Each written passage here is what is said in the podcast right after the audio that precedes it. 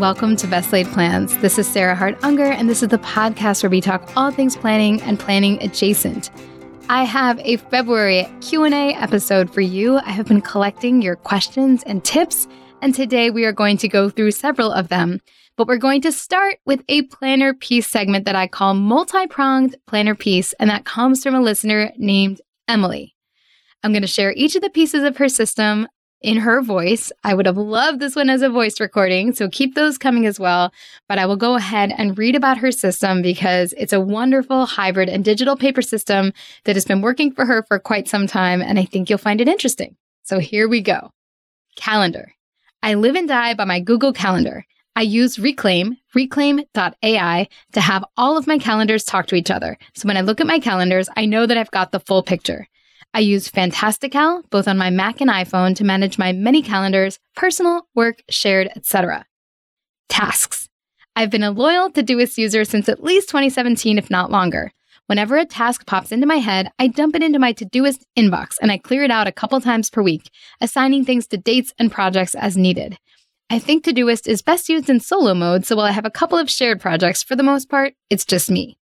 Tasks can be things to add to the grocery list. We use a pen and paper list for that in the kitchen, or major projects. I use CarPlay to add tasks that pop into my head while driving to the inbox, and it works really well. I mostly use the today view in Todoist, so I'm pretty rigorous about assigning things to specific dates that I plan to do them. Daily planning. This is the first year I'm using a Laurel Denise planner, but I'm totally digging the view. It's very wide, but it's working for my L shaped desk. In the monthly view, I put all of the highlight and big picture things, including kid appointments. Then I write my top three tasks for the day, usually pulled by glancing from the day in Todoist, and all of my meetings for the day. Even though the digital calendar is the source of truth, this gives me a place at a glance to see what I need while working without navigating around apps on my computer. Family planning. We keep an Ashley Shelley monthly calendar on our fridge, mostly for big picture and high level family stuff like kid appointments and the like. It's very repetitive to the monthly in my Laurel Denise, but I don't mind it. And finally, note taking. I take notes in a Leuchtturm 1917 dot grid notebook. I just take notes and go to the next page. I try to date the pages, and then if I want to find my notes from that phone call on October 12th, I just have to go to the right date. Emily, that is multi pronged, it is comprehensive, and it sounds like a wonderful system. I love that you shared it. I love the hybrid digital, and I am going to have to look into Reclaim as I do know what you mean about having multiple digital calendars. My iPhone seems to do a good job of pulling everything in and showing it in iCal, but maybe Reclaim is able to combine different Google calendars into one view or from other sources as well. So thank you so much for sharing. This was a wonderful submission. And to everyone else, keep the planner pieces coming and feel free to send them either in words or in your own voice via a voice memo so that you can describe your system yourself. All right, we're going to get into the questions. The first one is around passwords and it comes from Chris. She writes, I have a question about planning. I've been using the EC Daily Duo since July of last year and I love it. I currently have a bunch of sticky notes on my desk with information I need from time to time, like passwords, financial information, usernames for people in my organizations, book lists, etc. I can see this information being in a notebook I just keep at home, but we have another place we frequently go to on weekends. I'm wondering if there's a place in the Daily Duo where I could keep these things. I do have my goals or resolutions for the year at the beginning of January on a note page. I would love to get more organized about that information. As I'm writing, I'm thinking online might be great, but obviously some of it needs to be secure. Thanks in advance.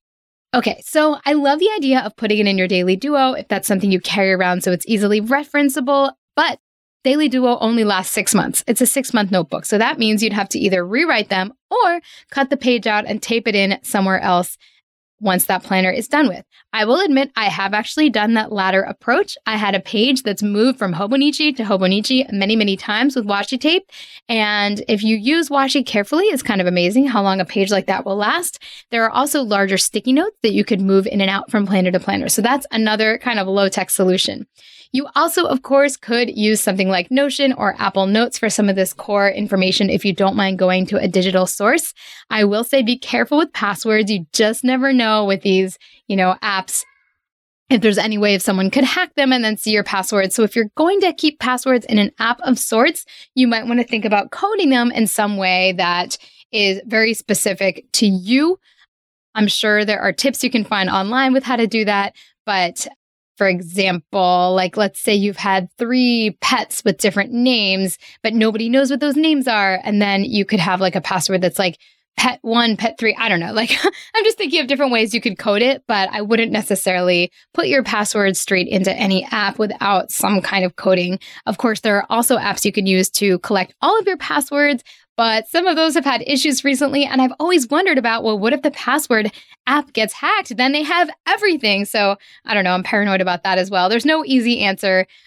But I do think doing it on paper and having it in code is pretty darn safe because even if your notebook were to get stolen, they probably are not going to know you well enough to crack your code. So that's kind of been my mechanism.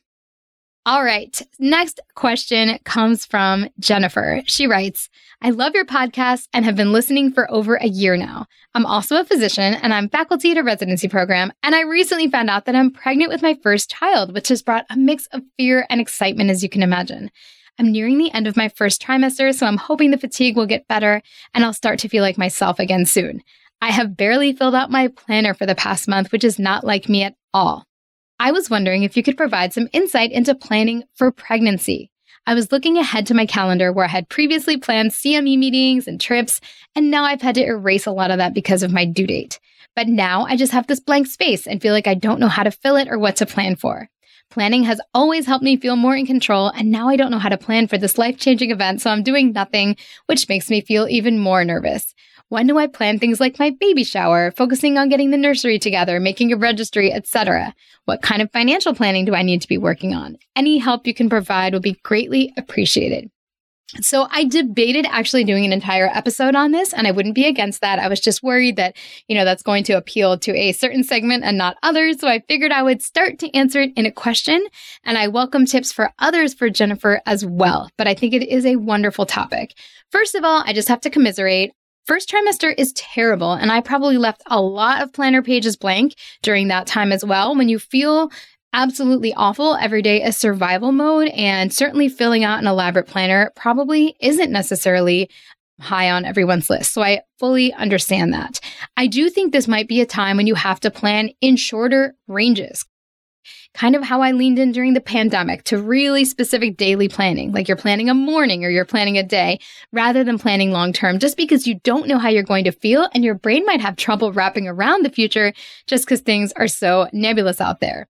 So I would be kind to yourself. I would make your planning functional and minimal. And I would probably zoom in in terms of like planning short term and then thinking about maybe some lists about what you might want to get done for each part of your pregnancy, like maybe a small list of things that you'd like to get done in your second trimester, and then a small list of things you'd like to do in your third trimester.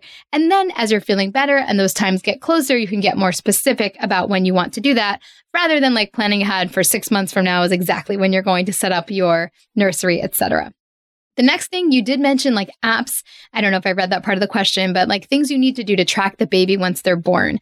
There is no right answer here. I used a super old app because I am getting old. well, no, my oldest is almost 11. So this was what was available on probably like my iPhone 4 in 2012, but it was called Baby Connect and it was very bare bones. And you know what? It was fine. So if that worked for me, I'm sure almost any modern app today will work for you. Anything that makes you feel better and isn't complicated to use. And as my husband likes to point out, like, how did babies survive before we had apps to track their feedings and sleep?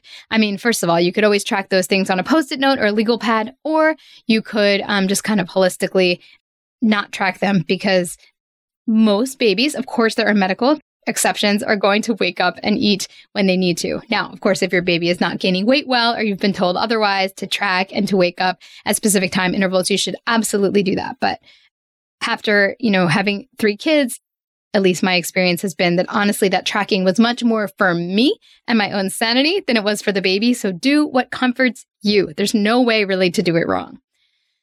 Finally, the registry and nursery, I feel like, as I mentioned, I would just kind of set an, a, like a loose goal of like when you might want to focus on those things based on how you feel.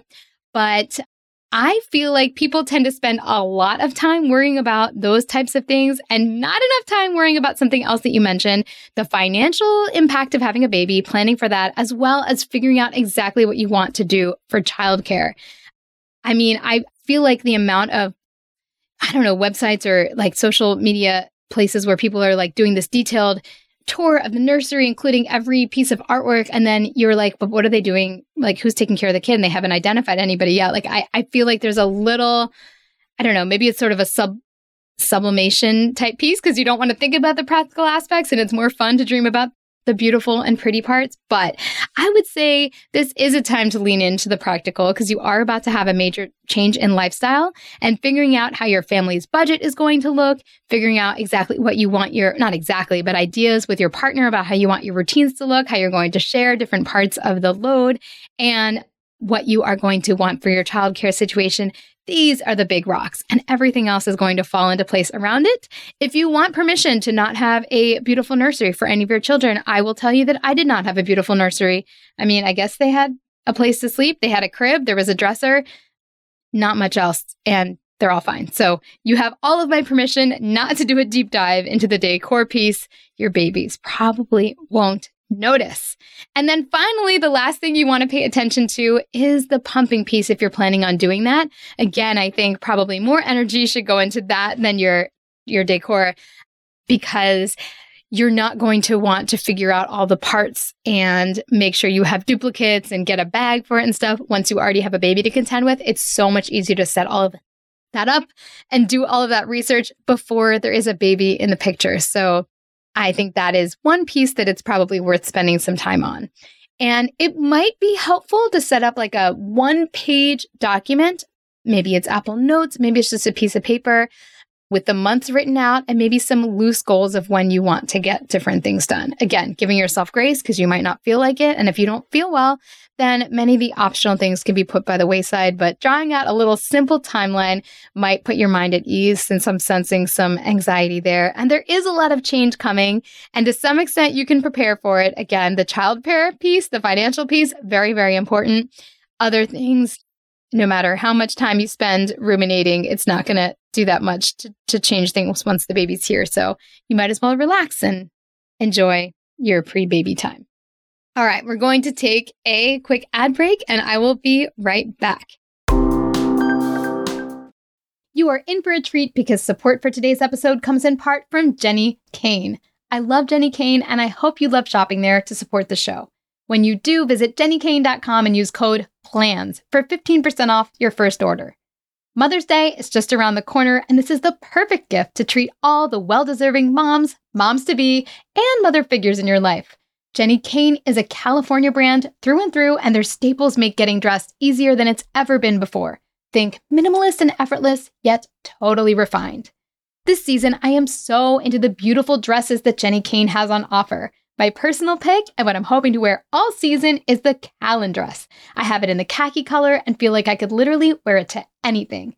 And the best part is it's perfect for warm weather, which we have plenty of, but you could also layer it in a chilly, air conditioned space. I also have my eye on the day dress. It's such a classic silhouette. One thing you might not know about Jenni Kayne is that they also have an incredible rewards program where you can earn up to 10% back with every purchase, and joining is completely free.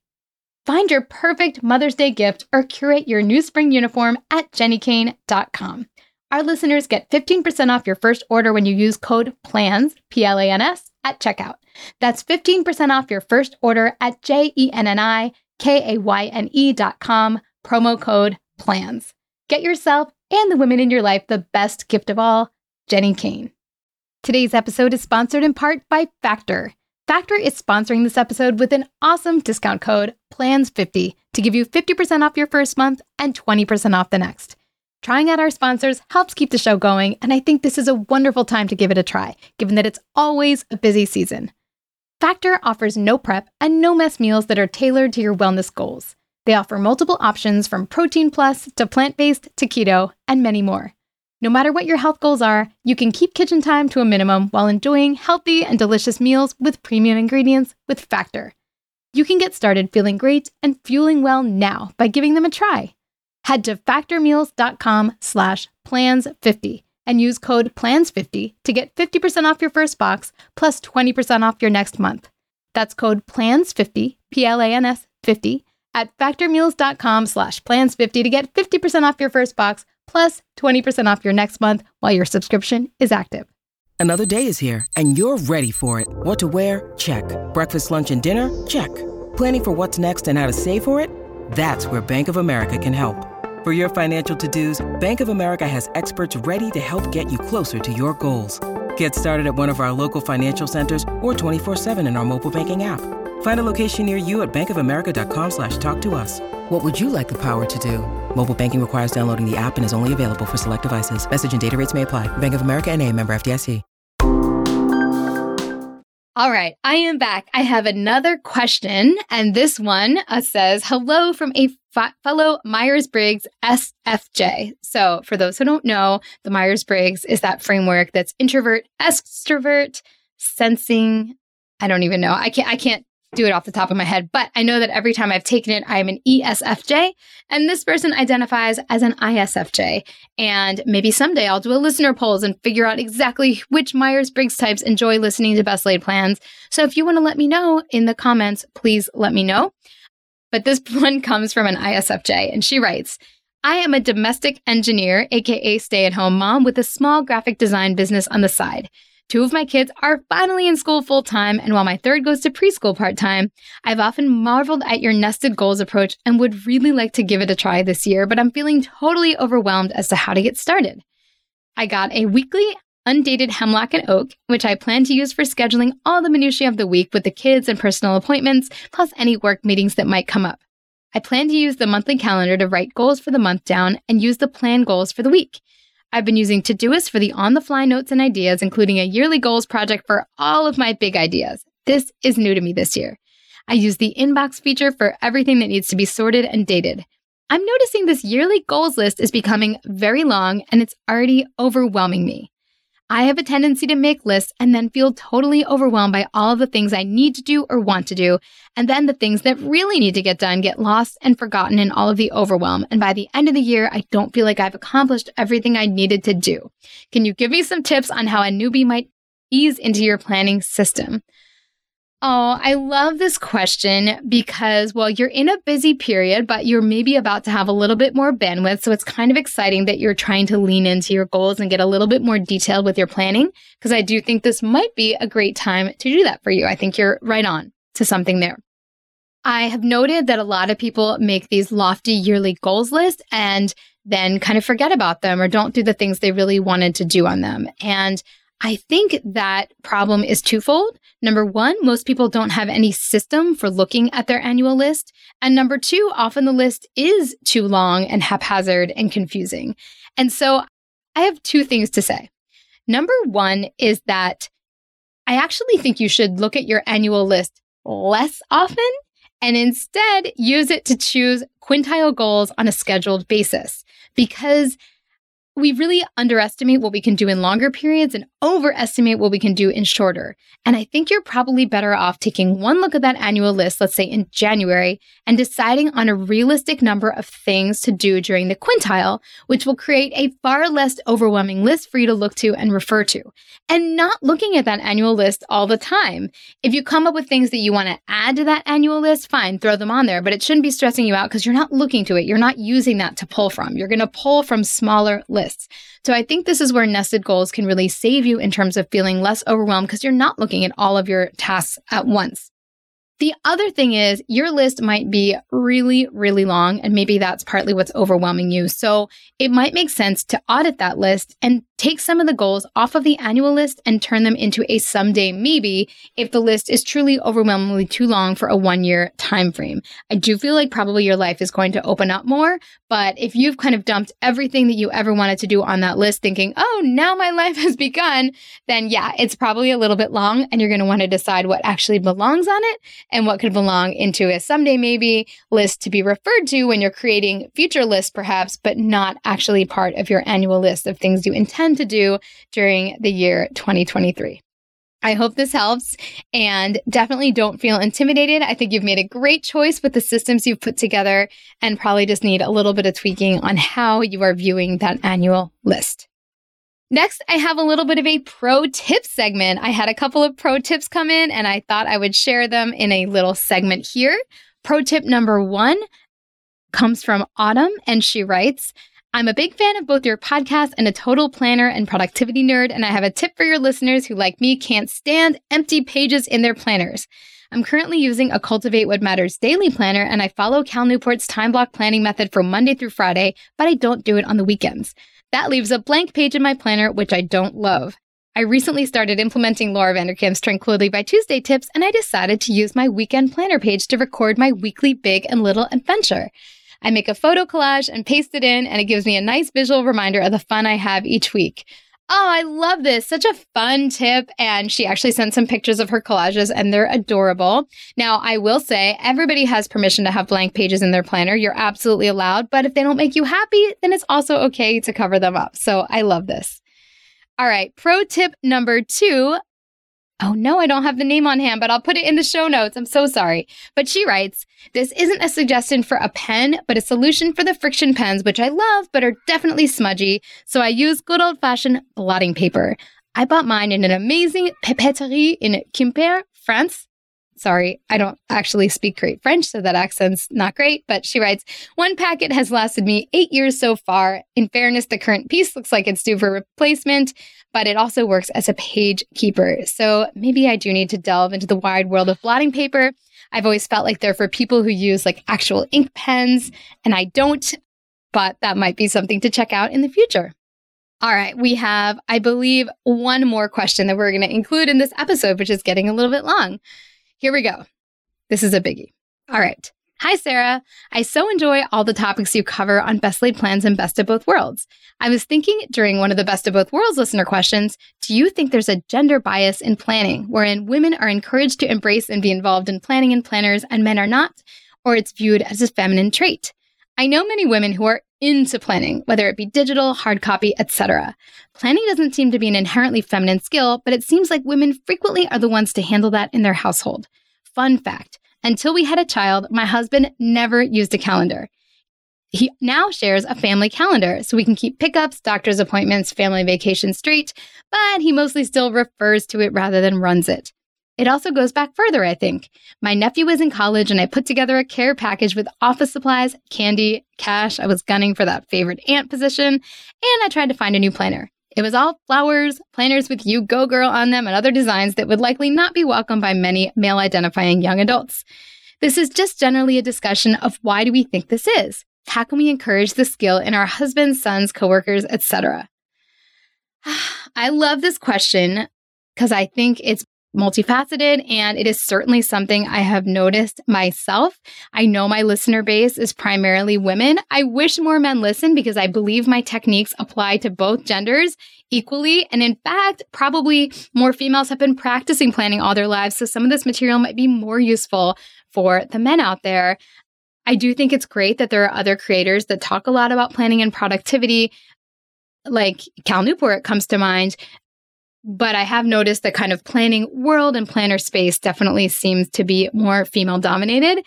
And even though I never specified a gender for like who can register for Best Laid Plans Academy, I don't have any men that have signed up thus far. I am hoping in the future, maybe I will put together some kind of program for couples to complete together because I think to some extent men would really benefit from seeing the work that their partners do in the planning space. But right now, this kind of is where we are. So, first of all, I also want to note that this is probably a little bit of a US thing, just because I've seen so much like advertising and artwork for Hobonichi that shows so many male use examples that I'm not sure if the idea of using a paper planner or a decorative planner is completely feminine worldwide. It may just be in the United States. And I'd be interested on how this is in other countries as well. So if there's listeners in other countries where planning is a little bit more divided equally between the genders or where there are many men that use agendas or planners, I would love to know about them. I also hear you say, fun fact, until we had a child, my husband never used a calendar. Okay, so not to be negative and not to like be tough about this, but I do call that planning privilege. I believe men don't have a calendar because they essentially have a secretary or partner running the show, and that itself is a bit of a privilege. They don't need it because they assume that you will do it, subconsciously or not. It does take work and effort to do that planning, just like other household labor that is often undervalued. And I think that denying it entirely or saying that it's unnecessary is one way in which I don't want to say we get exploited, but just a way in which our labor and work might go unrecognized. So I think it's actually important that both partners, especially if there's a family being run together, have some awareness of what the calendar looks like and the work it does to maintain it as well as keep the household running. And then finally, I guess I will mention that there are some planner products that are more gender neutral, since you mentioned that about your nephew. And these do tend to be like not necessarily American products. I feel like I see them a lot in the Japanese or Asian spaces. For example, Hobonichi can be very gender neutral and they have plain black, you know, leather covers and other covers that certainly lean more masculine or look at like the take a note planner, totally neutral. And then there's other planners that are geared more towards executives that also have a very neutral look. These might be like full focus, although I feel like they have a line that's a little bit more feminine. I like that they never, you know, explicitly say this one's for men, this one's for women. It's whichever aesthetic appeals to whoever. And then Planner Pad is a good example of one where, you know, it's just neutral. Like there's solid covers and it's not the most exciting looking inside necessarily, but it's not specifically feminine. Hemlock and oak is pretty gender neutral, appointed. There's some really solid colors. So the planners that are a little bit more minimalist, I feel like don't lean so feminine. So that might be a great option for your nephew. All right, I've been talking for a long time and I, I have not answered every question I have. There's some other great ones in here, but I'm going to save them for the future. There will be more Q&A episodes to come. And yeah, I hope you're having a wonderful month if you have today off because this is a holiday in the US and it's also my son's birthday, so I'll be celebrating with him today as this airs.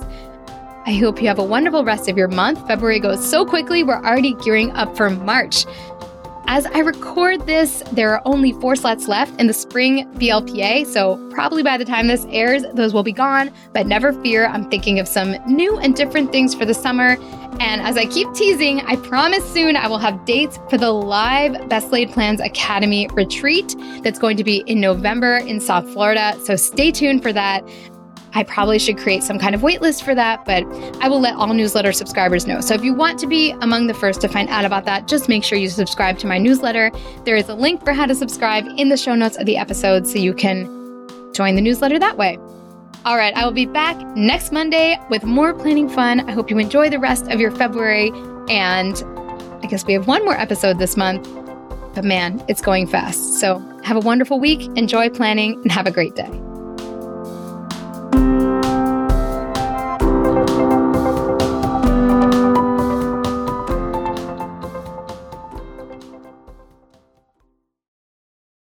This podcast is part of the Sound Advice FM network.